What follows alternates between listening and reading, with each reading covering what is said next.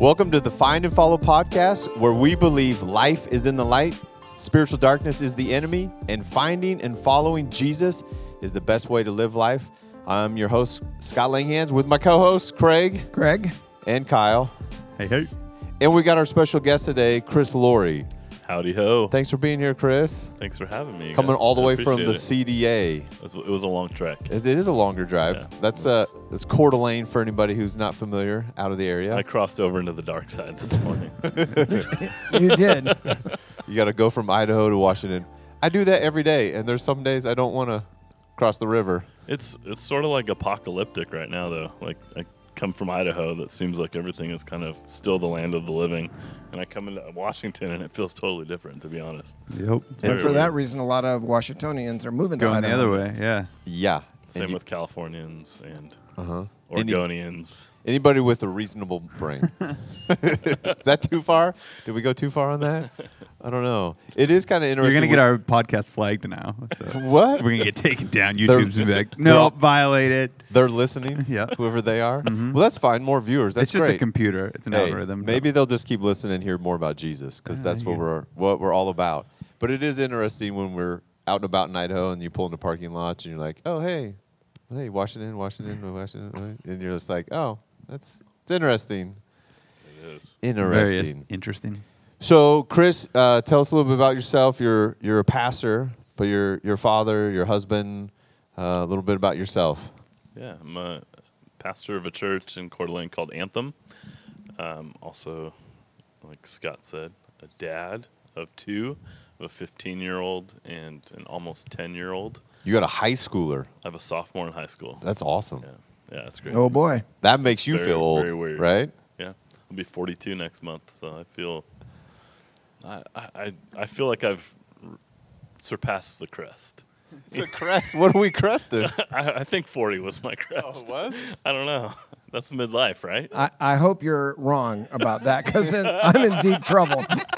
Craig's in a deep valley right now. I am uh, way over the other side of that crest, if that's true. I always say to people, especially people who are older, I was like, in light of eternity, we're all just getting going. We're just kids. You're just that's getting true. rolling in light yeah. of eternity. Yeah, Bible says our life like is that. but a vapor. It doesn't feel like that. You're back. I know. My body feels like it's been going for a long time. Like, oh, it's been some wear and tear. Well, because you're an active guy. You've had some wear and tear. I have over the years. Um, I'm not as active since COVID. COVID put a halt on things for me. But, Man. yeah, I grew up snowboarding a lot, skateboarding a lot, um, and then done a couple Ironman races. And that's why you're on the podcast, a fellow triathlete, fellow Ironman. Exactly. That's great. Yeah. Break Elevating any bones it. skateboarding in your younger days? Uh, I... Were broke my wrist snowboarding one time. Oh, snowboarding. And that's, that is the only uh, real damage I've ever had. Were you a, a daredevil skateboarder?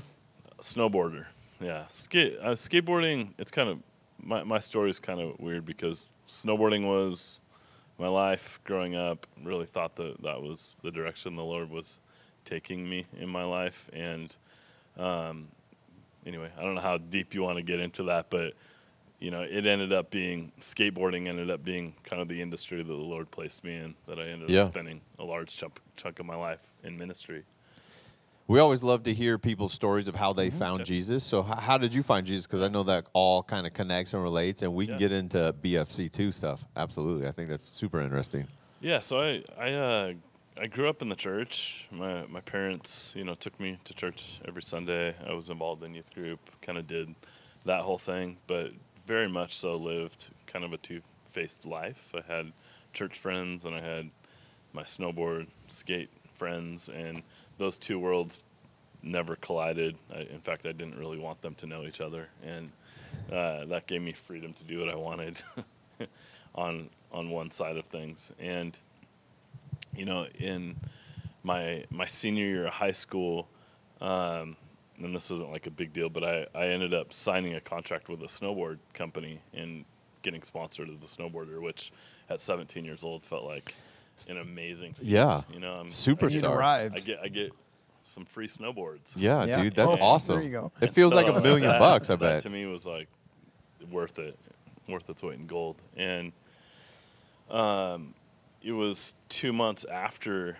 signing that contract and getting some free boards and thinking that this was kind of like the cat's meow.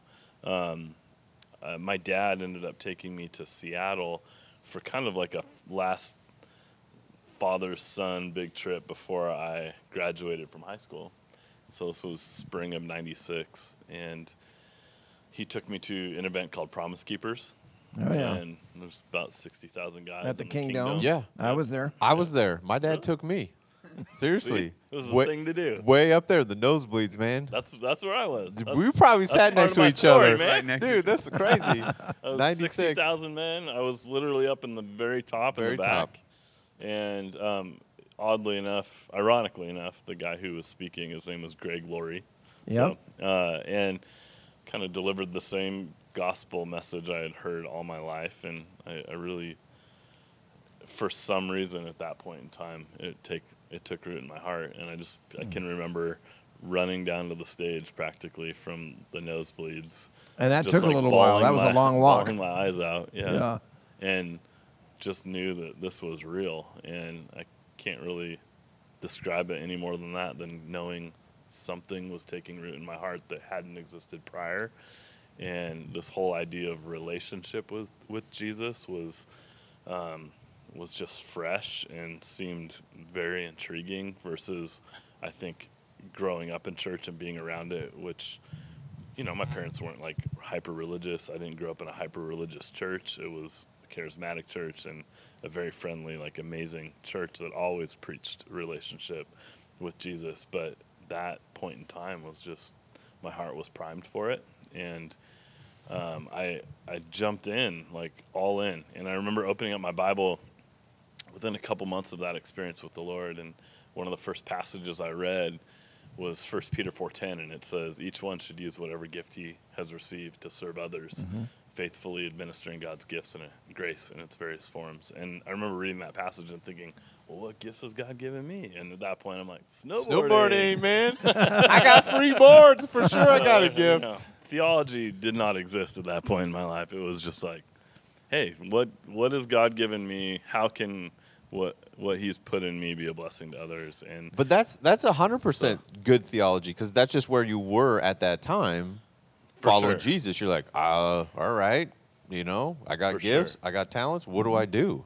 And, I mean, and in the mid nineties, I think I, I don't know that the church knew what to do with skateboarders and snowboarders and kind of that ragtag group. Shut them was, out. That's yeah, usually what happened. They didn't get them, yeah. you know, and and so that was uh, that that was part of my story too. Is just always my personality always feels a little misunderstood, um, like people don't get me, just kind of quirky and never really went with the flow, and and so um, I at at that point, um, like reading that passage, giving my life to Jesus, graduating from high school that that year. I, I literally, like, walked away from everything that summer, summer of ninety-six, and it was like I, I I walked away from all the friends that I had hung out with in high school that, like, didn't know the Lord. I really felt like there was this distinct separation being done in my life, and I was a highly social kid. And so I can I can literally remember sitting on the steps of my house that I grew up in um, at night, looking up into the stars, like, bawling my eyes out, going like, Lord, uh, you know, I know you called me to follow after you, but I feel super lonely right now because mm-hmm. like I, I've literally, I have left these relationships behind because I know they're, they weren't good, healthy relationships for me, but I felt so lonely. So for an extroverted, very social kid to go through a season where he honestly felt like he had no friends that really mm. understood where he was at, yeah. it was hard for me. Absolutely. Um, and so that kind of led to my, my freshman year of college at N I C in Coeur d'Alene, and walked into class, my the first class, seven thirty a m, like Monday morning of college, and sat down at a table with a guy who I graduated high school with that we never hung out together in high school. And we began this conversation, and turns out like he had this experience where he rededicated his life to Jesus that summer. And I had had this experience, and honestly, to this date, it's been, you know, twenty-six years ago, he's like my best friend. And the Lord just united us in the right moment of time of life. And um, so like our first semester of school, uh, just to give you kind of an idea of where we were at, we had twenty-one absences in, in one of our classes because we snowboarded a lot. Was there only twenty-one classes? Yeah. How many times did the class? I don't even know. I just remember that number. And I remember the, the professor sitting us down at the end of the semester going like, you guys both have A's in my class, but uh, you've missed twenty-one classes, and so I'm going to dock you a letter grade just oh, because no. you weren't here. Oh, no. And we were like, oh, that's cool. That's cool. We got the board. We snowboarded a lot. B is still pretty good. Yeah. you just, you're like, you're a good teacher, man. We don't show up much, but we really get what you're saying. Um, that's awesome. But so anyway, all, all that to say, like w one of the kind of shifts the Lord did in my heart was – kind of this word I felt like he gave me at that time, which was, I didn't call you to be the professional rider. I called you to pastor the professional riders. And that was really what transpired over fifteen years of my life. We wow. started a ministry to skateboarders and snowboarders called Boarders for Christ, which kind of led me over a fifteen-year period to living in three different cities, traveling to twelve different countries, like being on tour year round, just sharing the gospel of Jesus uh, with kids through skateboarding.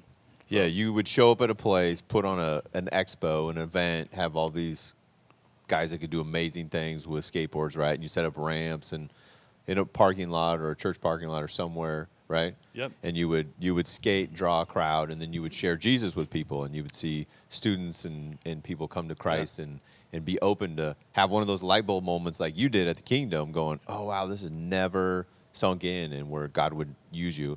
And you say we were on tour, which sounds really classy and fancy, but I know well, it was a bunch of dudes in a van yes. traveling around the country, sleeping out of a van, like not necessarily with the best hygiene per se, and no. just late nights and a lot of travel, right? I mean, it's... Yeah, it was, I mean, eight months out of the year, we literally lived in a van, put you know, two hundred thousand miles a year on a van and pulling a trailer full of ramps and figurating across the United States. I mean, in a ten-year period, I've literally got to see every city and every state in the United States, which for a bunch of kids that we were taking on tour with us that yeah. were between, like, sixteen and twenty-two, like, what a cool experience that they literally saw the country and also got to see God do some really amazing things. Um, and the majority of these guys that would go on the road with us were um, like sponsored skateboarders, like good skateboarders, but the majority of them did not grow up in Christian homes and came to faith in Jesus through the ministry yeah.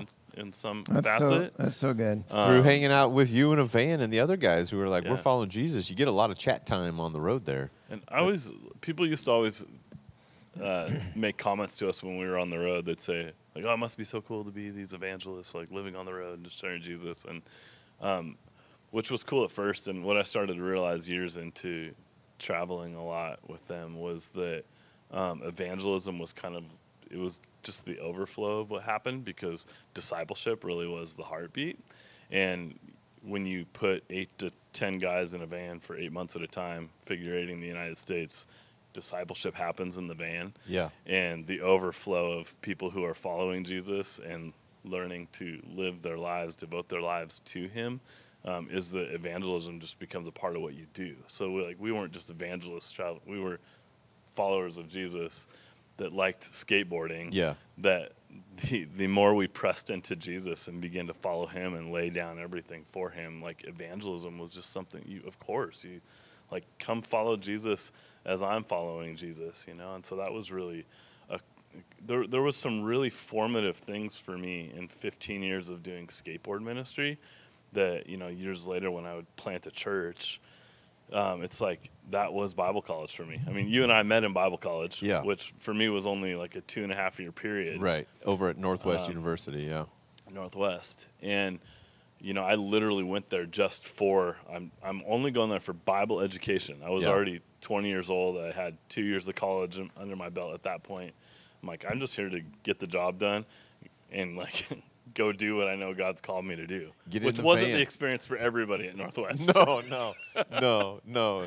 And, you know, I think that's back to like the wisdom you had at that young age to go, okay, I know the gift that God's given me and this opportunity and the talent and ability to, you know, attract people and organize uh, this opportunity to go share Jesus around the country is huge. And I just think hopefully some people listening and hearing that would would live into the things that God has put inside of them and their story and their passions and go, this is just as viable and as good for the kingdom of God for them to one hundred percent live out who they are as compared to, and we get in this trap compared to like, well, Craig, you know, and you and your pastor, and I should probably do that for the kingdom because that's the pinnacle. Like, no, man, if it's God's calling you to get in a van with eight or ten dudes and go share Jesus with youth all around the country. I just think in eternity, man, there's gonna be so many cool stories. Like, I don't know how oh, heaven works, but I, I just see like a bunch of people like, Chris, Chris, we gotta talk tomorrow. I gotta tell you my story. You remember when you were in Texas? You're like, which time? You know, like, I was at an event and just, I don't know if that's the way heaven works, but just these stories of eternal impact. Um, you, as you shared too, I thought, you have a crisscross the country in a van story too when I you do. were young. It's a little different though. It's a very different story because I was really? not serving Jesus. Oh, really? What yeah. were you doing? We were gone two months, my friend and I, and we covered uh, thirteen thousand miles in two months in a van, living out of the van. And we were in about forty-four or forty-five of the forty-eight states. Wow. Uh, during that time. That was before you were following Jesus. Oh, yeah. Yeah. No, I we left on that trip, and I hadn't even turned eighteen yet. I turned eighteen on that trip. And, uh, yeah, we we did all the things that people that are not following Jesus typically do, right? Yeah. I, I don't know. I just, as knowing your stories, awesome. I thought, oh, let's get some guys in a van and go across the country with two different purposes. I, yep. I, I think and, the Lord kind of built me as, I'm a bit of a gypsy, and that, that lifestyle was, yeah. I, I really loved it. I mean, there there were some really tiring moments, but like I, I was just telling my kids last night, I'm like, Mom and I need to get you in a van, and we need to like show you, go see the yeah. country, you know, yeah. because it's sort of, I don't know if you guys have been to Israel, but for me, you know, is, going to Israel was, um, was this experience where I'm so visual that, like, I, I have to see it. And I, when I read the Bible, like, I have to be able to place myself in that place and understand the context of what I'm reading about um, so that I can, like, fully immerse myself in it and understand it. And so when I look at our country, I was telling my kids last night, like, you need to get on the East Coast. Like, there's so much history there, and yep. and once you see that stuff, it just totally reframes your worldview. Like you, you just aren't the same. And the West Coast is just way too new to experience most of that. So yeah, that's true. There, there is something about seeing the country that for me was just. And that's true internationally. Any country, I mean, it just changes your, and and as you say, reframes your view of the world, and and makes you appreciate where you do live yep. by traveling to all those other places. Yeah. Um, in, in that story that you know, I was just telling you about our trip, our two-month trip, uh, I went from there to college, and and uh, I, I spent one year. And by the time I got done with that year, it's just like, I don't know why I'm going to college. I have no purpose in my life, um, and I still wasn't serving Jesus. And so I just, I, I just dropped out. And then I ended up coming to Christ. And then, like you, it's like, okay, now I have a reason to go to college. I want to learn the Bible. Hmm. I know what I'm being called to do, and I know I don't know the Scripture very well, and I know I need to, so somebody teach me. And I went, and that was, for me, it was the same thing as you. Hmm. Just check that box, get that education, because I know I'm going to need that to go do what I know I'm being called yeah. to do. Yeah, and I felt like the college experience was, there was two sides of it um, for me. There was one, like the side of connecting with other guys like you, Scott, where yeah. even in the infancy of the skateboard ministry, these guys that I went to school with that became youth pastors really were the ones that let me cut my teeth on trying to get this thing off the ground before it kind of took off and we were traveling a bunch. So the Lord really networked me at that school um, in, in a way that like could not have happened on its own. Right. Um, like you came and did an event for my buddy Mario at, in Paulsbow. Oh, yeah. Yeah. Yeah. And so that's the church I started working at, serving at, helped plant a church yep. at, out New Life Church out of. And uh, Mario's like, yeah, I'm having Chris come over. He's do this thing. I'm like, dude, this is awesome.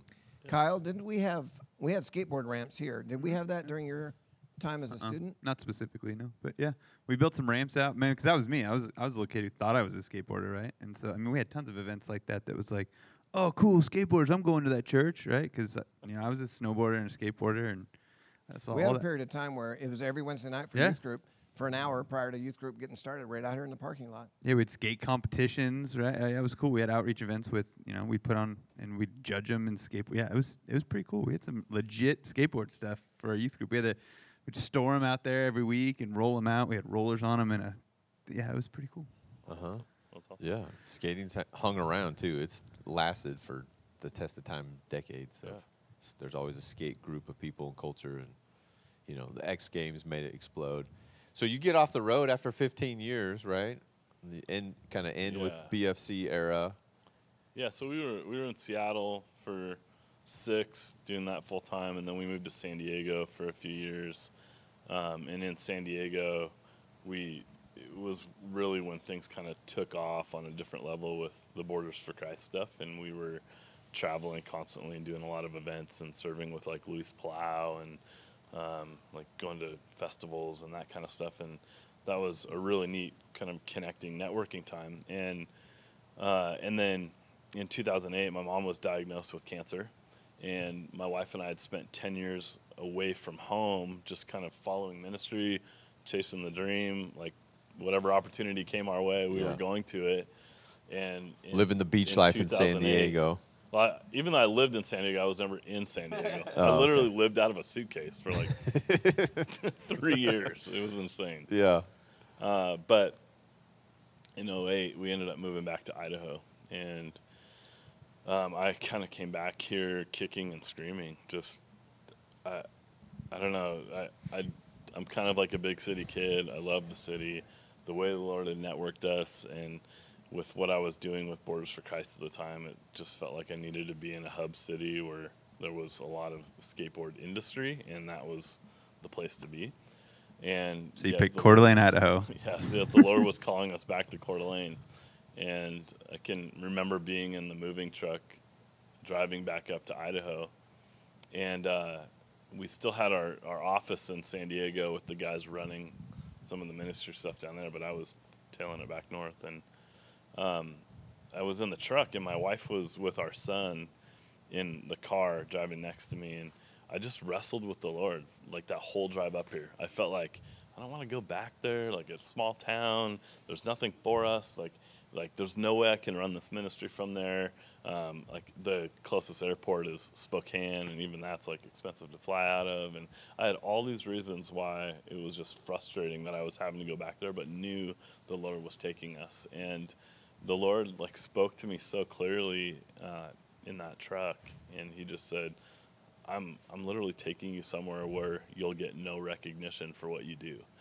And and I really I really felt like that. I really felt like going back to Coeur d'Alene for me was this dying to self season of whatever ministry looked like. It was going to look like putting roots down in an area long term and, like, really developing a community of people in a place, Um, which we hadn't been, because we were fairly transient, like gypsies, for ten years prior and doing a lot of ministry stuff, but not really planting down anywhere. And and then um, as we came back to Coeur d'Alene, it was one thing led to another, and we ended up planting a church. And the majority of the people that we had served in ministry with through the Boarders for Christ years all moved to Coeur d'Alene as well. And we sort of planted this church with the people we had been serving with for ten years.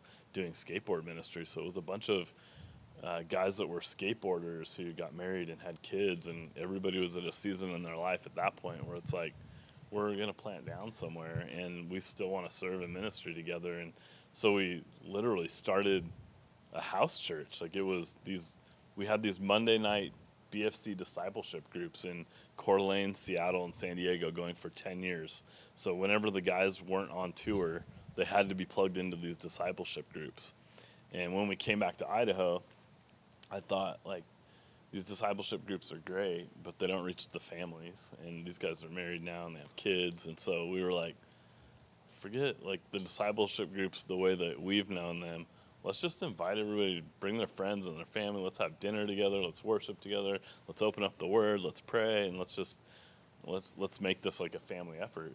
And within the matter of like two or three months, there was, you know, seventy of us in a house, and we couldn't possibly, like, keep that yeah. going long term. And we just looked at each other at one point and we're like, maybe there's something different that the Lord's doing here. Like, the van is a little bigger now, you know? Yeah. That's, so, I just envis- envision, like, all the guys now married and kids and stuff. You're like, well, we need ten vans on the road now, everybody traveling. Like, that's It totally. Just doesn't work. But it's the same thing you were doing. You're discipling yes. each other, hanging out, following Jesus, and in just different season of life, you're like, we kind of need a little more stability and, like, a house and maybe a spot where my kid could go to school, uh, but still following Jesus. Yep.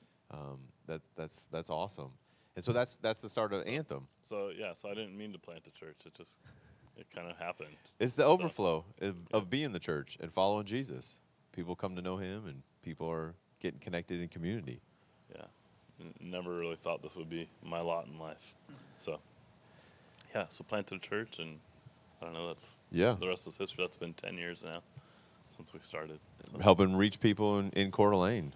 Yeah. Yeah. And then and our, our church has yeah. gone through iterations. Like, we planted two years later, we merged with a sixty-year-old church in Coeur d'Alene, and I took over for the whole thing. And then uh, we planted a second campus of that church three years later, and then we were running two campuses and kind of trying to, we didn't know what we were doing, honestly. I, I don't know if I even know what I'm doing today, but like, like from the beginning, it really just has been like, I want people to know Jesus, and I yeah. want to do my best to be faithful to what God's asked me to do and teach yep. the word. And um, a year ago, we decided to take the two campuses and turn them into two autonomous churches.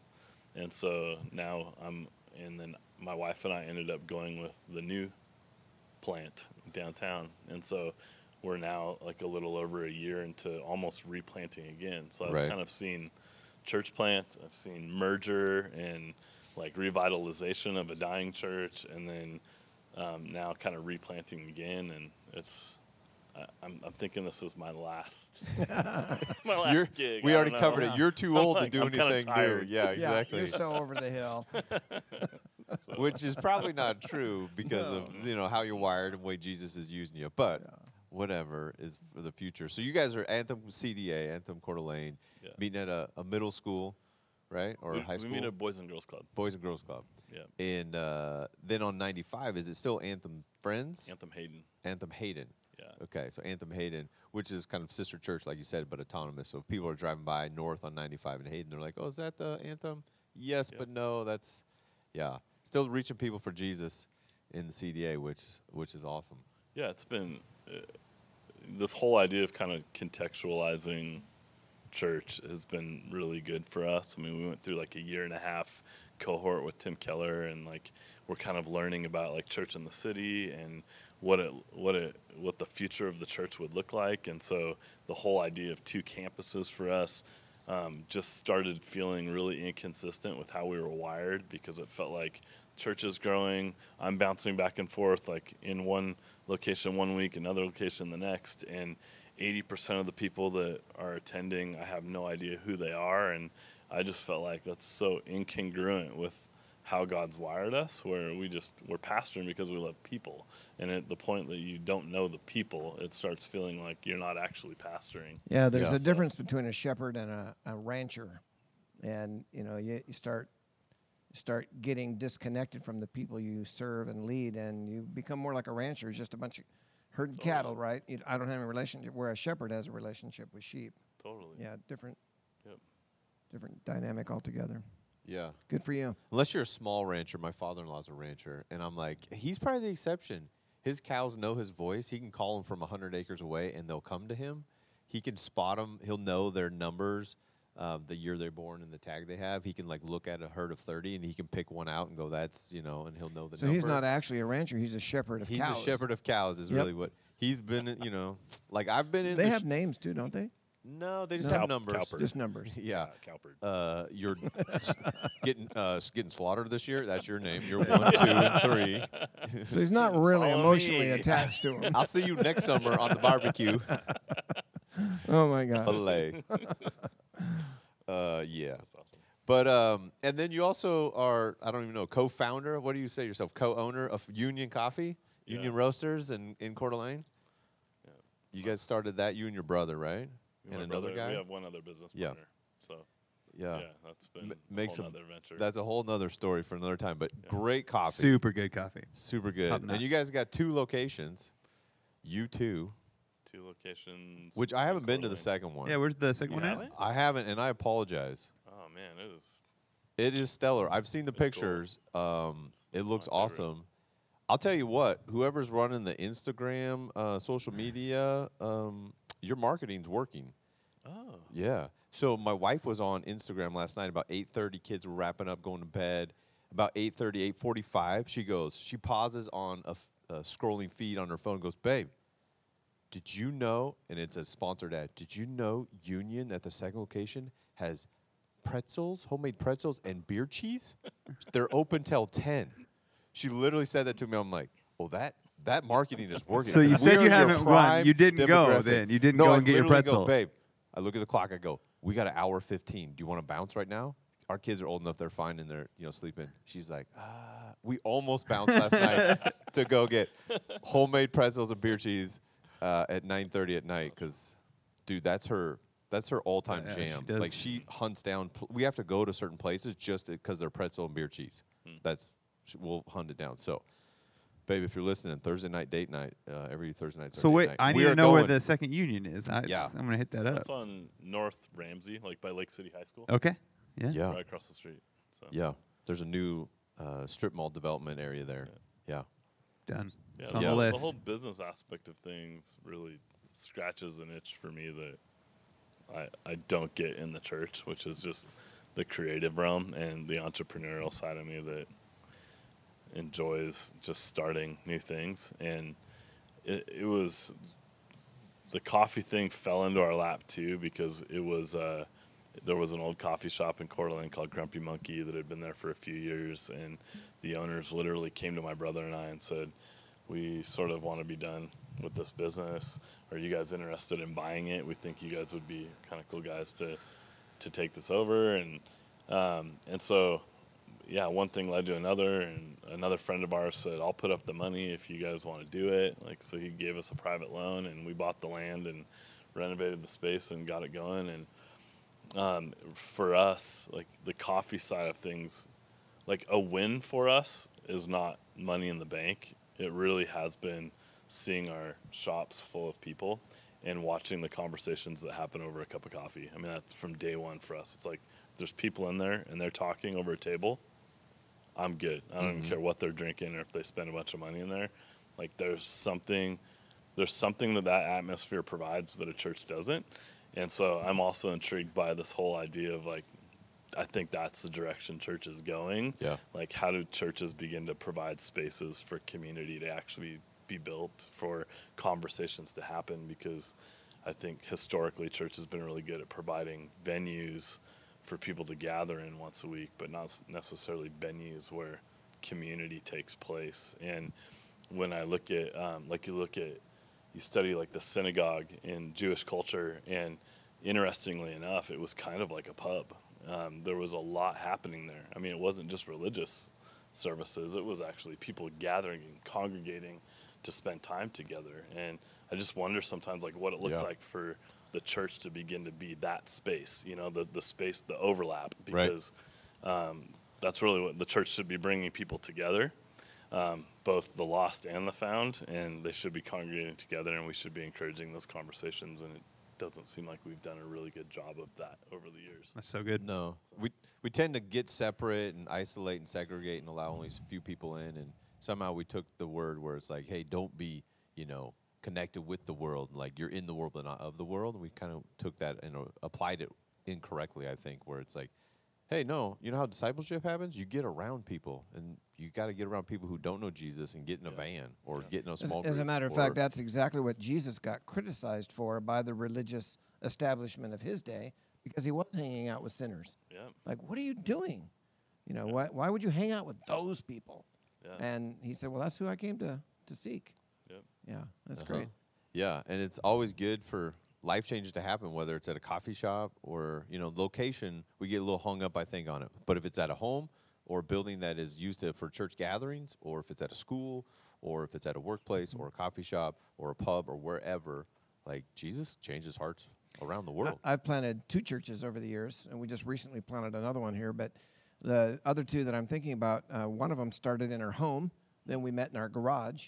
Then we met in a uh, in a, a rented a, a space that was rented for uh, parties and beer bashes and stuff like that. In fact, we'd often have to mop the floor on Sunday morning after whatever happened that night, mm. Saturday night before. In a beer bash. Yeah, I've been, I've never been to a beer bash. I mean, maybe I have. I've just never called it a well, beer bash. Well, actually, I actually, think, the I think beer, we have been to beer, beer bashes. We no, still the, call it that. Yeah. The, well, yeah. Okay, maybe that's an old term. Um, and then and then we met in a hospital conference room across the hall from the morgue. I mean, we we made. Church. Oh, you could have a lot of good life and death conversations uh, right oh, there. I know, there's Jesus, the resurrection. Oh, yeah. We've heard yeah. all the other. Oh man, some yeah, good the one-liners and stuff. Yeah. Um, then the church we started in Grand Coulee, we started off uh, meeting in a guy's garage who was, uh, uh, he owned his own um, his own uh, butcher shop and d did meat. And, and then on the side, he people that went hunting, they'd bring their deer and stuff to him, and he'd you know do the processing. Hmm. So he'd often have deer hanging in the garage, you know, on a hook, and we're meeting over in this corner over here with some chairs around, a guy with a guitar. And that's how the church started. It's, it's uh, yeah, it was, it was fun. Realizing we don't have to be in a church building. No. Did you ever have a lamb? Like a, you could have an instant visual aid prop, Lamb of God. And just you put it up on the front. Like the no. lamb led to the slaughter. Like the lamb. Right here. Yeah, no, uh, I don't remember too that. Too many good things there. Yep. Yeah. Anyway, all that said, it doesn't matter what kind of building or environment you're totally. in. If people are relating and trying to help each other follow Jesus, then yeah. that's church. Yeah. And well, I think there's like there's kind of a shift happening in with church buildings in general, where I don't think there's anything wrong with the church building, but I think that definitely culture shifting to try to figure out um, how multi-use a church building can become. Because uh, if the goal is to like reach the lost, then we need to take what we have and figure out how we're leveraging that in such a way that it's providing resources for the found and drawing in the lost. And Um, it's, I don't know, the, the whole building thing for me has been this amazing study over the last couple of years of watching what God's doing in inner cities, even with old church buildings and without developers buying those buildings and tearing them down and putting up condos. Like, how does the church keep its footprint in a metropolitan area, in a downtown corridor of a city for the next hundred years? Yeah. And the only way to do that is not to just continue what you've always been doing, but to take these spaces and this footprint, the,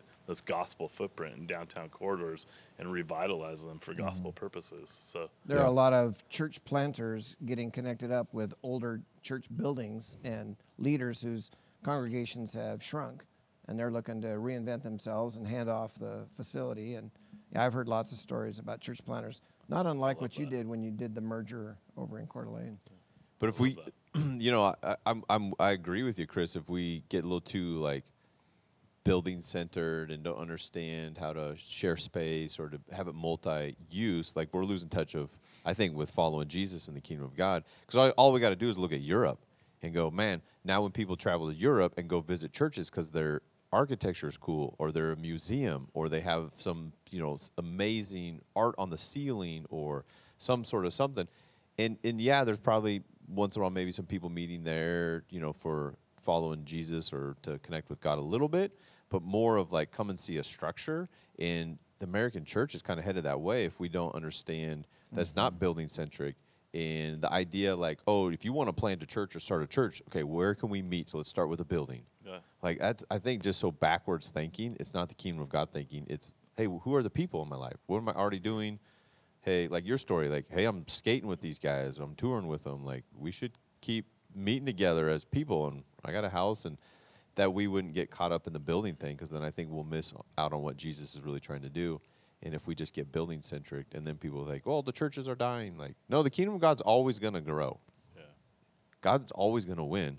Like, the gates of hell don't prevail. Like, yeah. the story is the kingdom grows. And so what are we doing to partner with what God is up to? Need to be more adapting and changing to culture and where people are at and how they're yeah. connecting. And, like, we've all had to experience this last year with live streaming and yep. technology. And it does okay. It helps. It's better than not having it, but it's not the same as meeting together yep, in person. It's, it's not the same as eyeball to eyeball with folks. Not at all. For sure. So, yeah. Should uh, we get to John twelve? John thirteen? Or thirteen? Yeah. We we usually do. D get a little actually, bit in. Are we actually really done with twelve? I think we're done with twelve. Yeah, we kind of wrapped up. I mean, you know, in the flow of what we say when we're done or move on, there's always more to talk about. Yeah. Okay. You get four pastors together, and we're we're good to go for hours. Chris is always trying to preach a two and a half hour sermon. Yeah, more like three. More like three, but nobody's yeah. nobody's People buying that. For they won't. Twenty minutes of it. I'm preaching to myself for the last the last two, two hours. hours. You're like. The guys in their janitors in there mopping up. You're like, hey, can, can you just keep it down? I'm not done. Are you listening? You're the only one here. It's just me. Yeah, yeah. Kyle has known been known to preach a lengthy one. Or uh, hey, I have to do a two. caveat. This week was not my fault. The clock messed up. I thought I was under thirty-five, and if I looked back, I edited it yesterday. It was forty-four, and I was like, what hey, happened? The clock messed up. Oh, Don't even on me what happened, mister. You were back there on the computer. I shared an extra story because I thought I had enough time because the clock messed up on me. We had a little technical and I was difficulty. Like, oh, forty-four. I thought I was under thirty-five. Even my grandson, Owen, made a comment to me this week. He said, yeah, it was really long Sunday. And I said, he says, I'm, I'm not normally sitting in there the whole time. And, and it was long. And I thought, okay. Yeah, the clock messed me up. I thought I was under thirty-five. I'm like, oh, good. I got, there's five minutes on the clock. I'm like, oh, I was going to cut this story. I'm going to put it back in. And then Scott tells me afterwards, hey, did you notice the clock, clock malfunction? No, I didn't. I wouldn't have shared that extra story at the end. So, yeah. It happens. It happens. forty-four minutes. It's all right. A little bit. Hey. We're good. We didn't have a video. I More think people we sharing about, you know, hearing about Jesus. Yeah, that's you know, good. It's getting, getting them connected. Yeah. Um. Yeah, I don't know. We're running, kind of running out of time today to really dive in too deep on John chapter thirteen. Oh man, there's we so could go, much. We could go two, a two-parter episode. We could go this weekend, next start, week. Start the conversation. Tune back in. Um, but we're in this. John's taken, I don't know how much, a big chunk of his eyewitness count centered around this last week with Jesus and the death mm-hmm. and resurrection, because it is the focal point, foundation of our faith. Like if the death and resurrection didn't happen, like it's our faith is useless.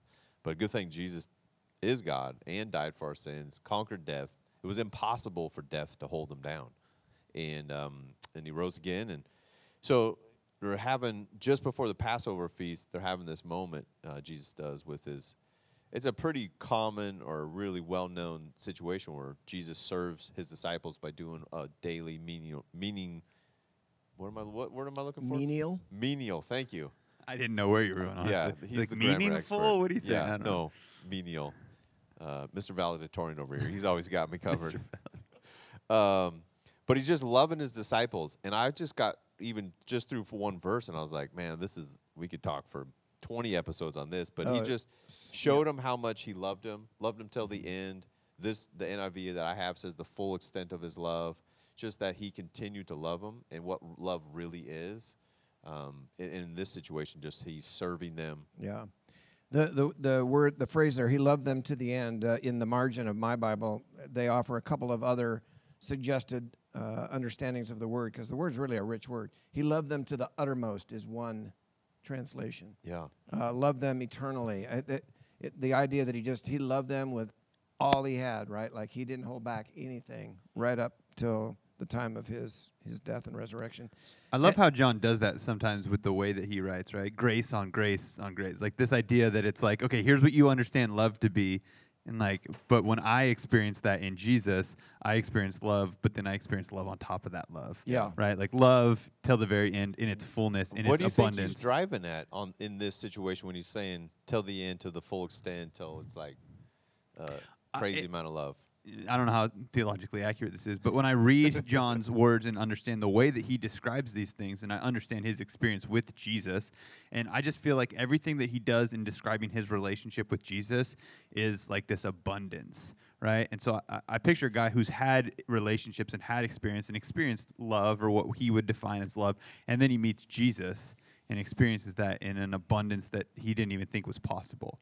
Right, and he talks about these experiences of grace, and he talks about this understanding of like, w I look to the Old Testament, and I look to the Jewish understanding of what grace was, and we knew that God was gracious, and uh, in Jewish culture, we've always understood this gracious God, and then there's Jesus, and so like grace exploded, and like grace is personified, and it's grace on grace on grace on grace, and you know he understands this idea of love and and light and all, and but now there's Jesus, and it's like.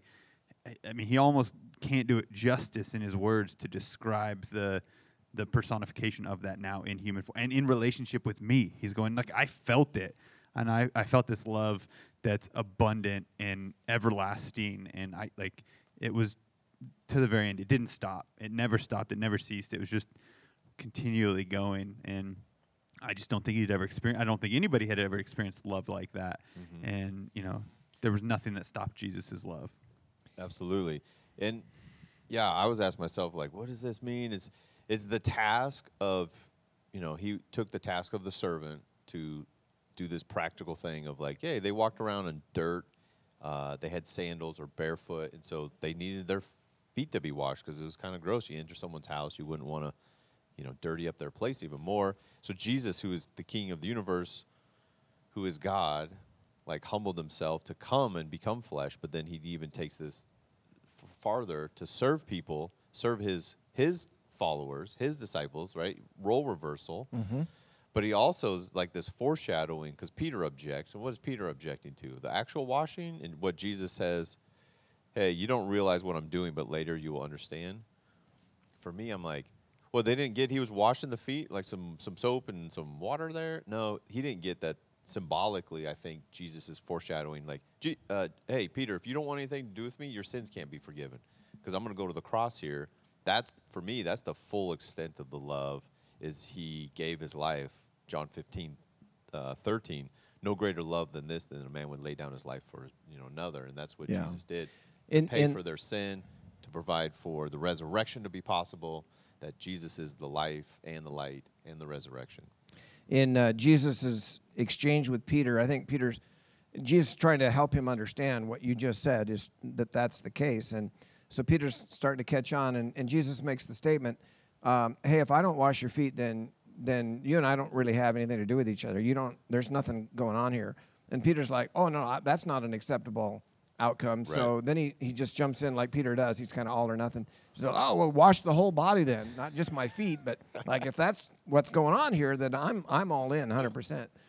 He starts taking his shirt off. He's he, like, let's go, Jesus, armpits. You got to you gotta love Peter. I mean, I, he's so easy to relate to. Like I got boys, Chris, maybe you too, with like I got teenage boys or and my daughter and my even my nine-year-old now. Like I was tugging him last night. I'm like, bro, shower day tomorrow. He's like, why?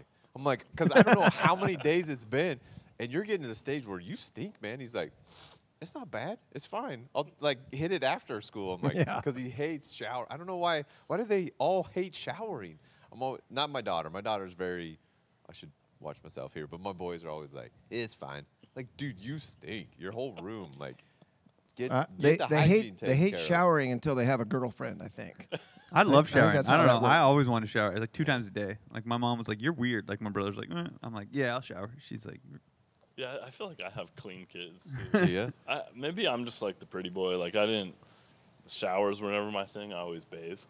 Really? So like I always take baths. Really? Yeah, my kids take baths. Wow. So unless we're like really in a hurry, but man, there's nothing like kicking back and reading in the bathtub. I've been known to take a bath or two in my day. I, I kind of like, you know, there's some uh, relaxation and stuff. One or two? You're pretty. You're, you well, have a, yeah, a jetted tub for a reason. I, I do have a jetted tub, oh, but yeah. I haven't With been the in TV. It. I yeah, haven't been yeah, in it literally for probably a year. Really? Yeah. Oh, yeah, true story. That's surprising. But here's the thing. Anytime I've ever taken a bath, I always feel like I need to shower afterwards. Because when you're in a bath, you're bathing in your own stuff. You know what I mean? Your own dirt and sweat. And it's like, ah, that's in that water. I don't know. That's just my thing. I get on tangents. My bad. Yeah, Anyways. yeah. Hey, back back Jesus. to... Uh, Did you have something you wanted to share? Well, I think, oh, go ahead. I think it's interesting with that the passage that he, like, he loved them to the end. Like, we know that Jesus is... Re- uh, the reference there is that he loved them eternally. But I also think, like, when you look at the life of Christ, there's always this, like, go one extra step. Like, yeah. you know, you give them the coat off your back. Like, go go an extra, extra mile. mile. You just talked yeah. about and, that, and, Kyle, uh, on Sunday. I spoke about it for, like, so forty-four minutes or so on Sunday. It's really I, good, I do, Chris, if you want to listen. That, like, when this reference to he loved them to the end was, like, almost he loved them like nobody else could. You know, like, because our our love for one another on this earth is, um, it's temporal, it's uh, it's short-lived, it's transactionally based. And Jesus' love for us was, it, it not only carried with them till the end of his life on this earth, but it went one extra mile. And I think that that's, again, like to, to highlight the grace of God, um, to continually go the extra mile with those that that would spit in his face. Yeah. It was so, so amazing. Yeah. And yeah. And I think you guys both referenced it, and there's something going on here that's tangible, right? That there's that the, the verbiage here is that he showed them that. that yeah. Like, and I think John specifically, as he's penning this, goes like, it was not this like ambiguous type of like, I love you and I care about you because, you know, I'm supposed to, or because you're important to me. Like, it became more and more tangible as Jesus' life went on, and they saw it, and they go, like, this is, I think, again, for John, he goes, this was love now that I could touch. I could feel it, and he showed us the full extent of his love, that it's it's real deal, and, yeah. and it's going to continue. And, and John's, like Scott, like you said, he's leading up to the fact where it becomes, like, abundantly clear in the fact that he died for us. Right. That John's, like, he's showing us. He's not just yeah. talking it. He's yeah. doing it. It's what real love is. We, we skipped over uh, verse three a little bit in, in our discussion of this passage, and, and I want to highlight it. Jesus, knowing that the Father had given all things into his hands, and that he had come forth from God and was going back to God. And, and he, he alludes to that also in verse one, knowing that his hour has come, that he would depart from this world and go to the Father. Jesus is self-aware in this moment, very, very aware of who he is, where he's come from, that he's the creator, that he's the Lord, that he's the king, that he is God himself and human. He's very aware of all of that. He also knows that the devil has entered into Judas's heart. And, and knowing all of that, he still takes off his outer garments, mm. wraps a towel around himself, and does this menial thing. And I, I just, we can't, I can't comprehend what it might have been like or what it would have felt like for the disciples. They, they don't quite get it, perhaps, but Jesus is fully aware of what's going on. Can you imagine Jesus in human form kneeling at your feet and washing them and performing that kind of a task? I mean, that's just mind-blowing to me. Yeah. And yeah. and what a, to your point, Kyle, what a demonstration of the love that he has for him when the creator of the universe would do that lowly of a task. And menial, a menial, menial, menial. A and, menial. And to, to Chris, your point, the extra mile, I'm always caught off guard, blown away by the fact that he did that to the one who Satan had already prompted. Mm. In just a short moment, Satan would enter Judas and help lead him to, to do what he was going to do. And yet Jesus is washing his enemy's feet uh, and serving him. That, for me, is like the full extent of it. Like, that's the extra twenty-seven thousand miles. And where didn't Jesus, he's loving them. Didn't he on a prior occasion teach us to love our enemies? Yeah. And now he's demonstrating what that looks like. Jesus always walked the walk. He just didn't talk about it. So, uh, Chris, we really appreciate you joining us today and sharing your story. Um, people were were encouraged. Uh, I know they'll be, you know, inspired, and hopefully some people will live out their passions and follow Jesus. Um, and so, thanks for being here. Thanks for tuning in. We'll catch you next time. You can help people find and follow Jesus by subscribing to the podcast, sharing it with some friends, and leaving a review so it's easier for others to find it.